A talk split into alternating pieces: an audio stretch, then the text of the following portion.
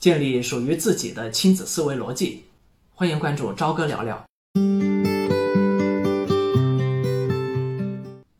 通过这些例子，我们来进一步了解家长不同的教育方式所导致的内控与外控的区别，并感受内控式的引导应该是怎样的。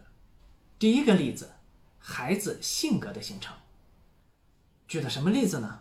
孩子学走路的例子。一般而言，孩子往往从十个月左右开始学走路，大部分呢会在一岁左右就正式的学会了这件事儿。当然了，插一句话哈，对孩子发育比较了解的人都知道，我们应该在孩子学走路之前，尽量的让他多尝试爬行。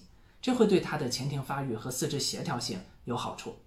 当然，我们不是来谈这个话题，我们是谈在孩子学习走路的过程中，大人的应对如何对孩子的性格造成影响。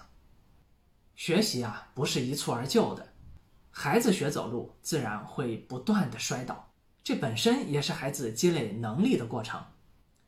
而我说，常见的大人应对孩子摔倒的不同方式。往往就能够在不知不觉中塑造孩子的性格。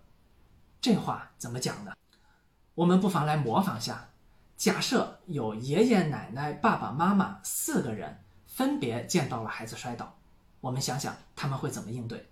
当然，首先要声明哈，这里的称谓没有故意的指代性，纯属方便形象而已。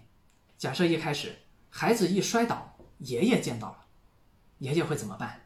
爷爷非常的爱咱们的孩子，我所以，我们往往会看到爷爷赶紧过来，一把就把孩子抱了起来，并且嘘寒问暖，爷爷宝贝咱们的孩子嘛，这是很正常的反应。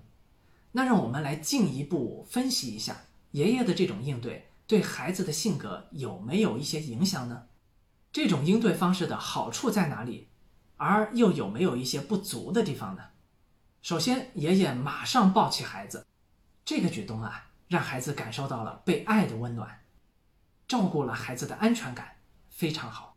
但是呢，你想，如果孩子一摔倒就会被抱，似乎又有可能会让孩子养成摔倒了就要等着被抱，不抱就不起来的情况。哭闹的越大声，越能得到大人及时的响应，越能得到大人的宠爱，对吧？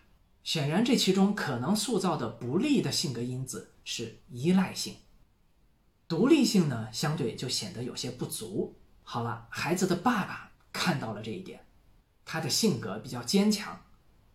下次孩子摔倒的时候，这位爸爸出场了，他知道一定要努力塑造孩子的独立性，避免依赖。他想教会孩子坚强、独立、自主。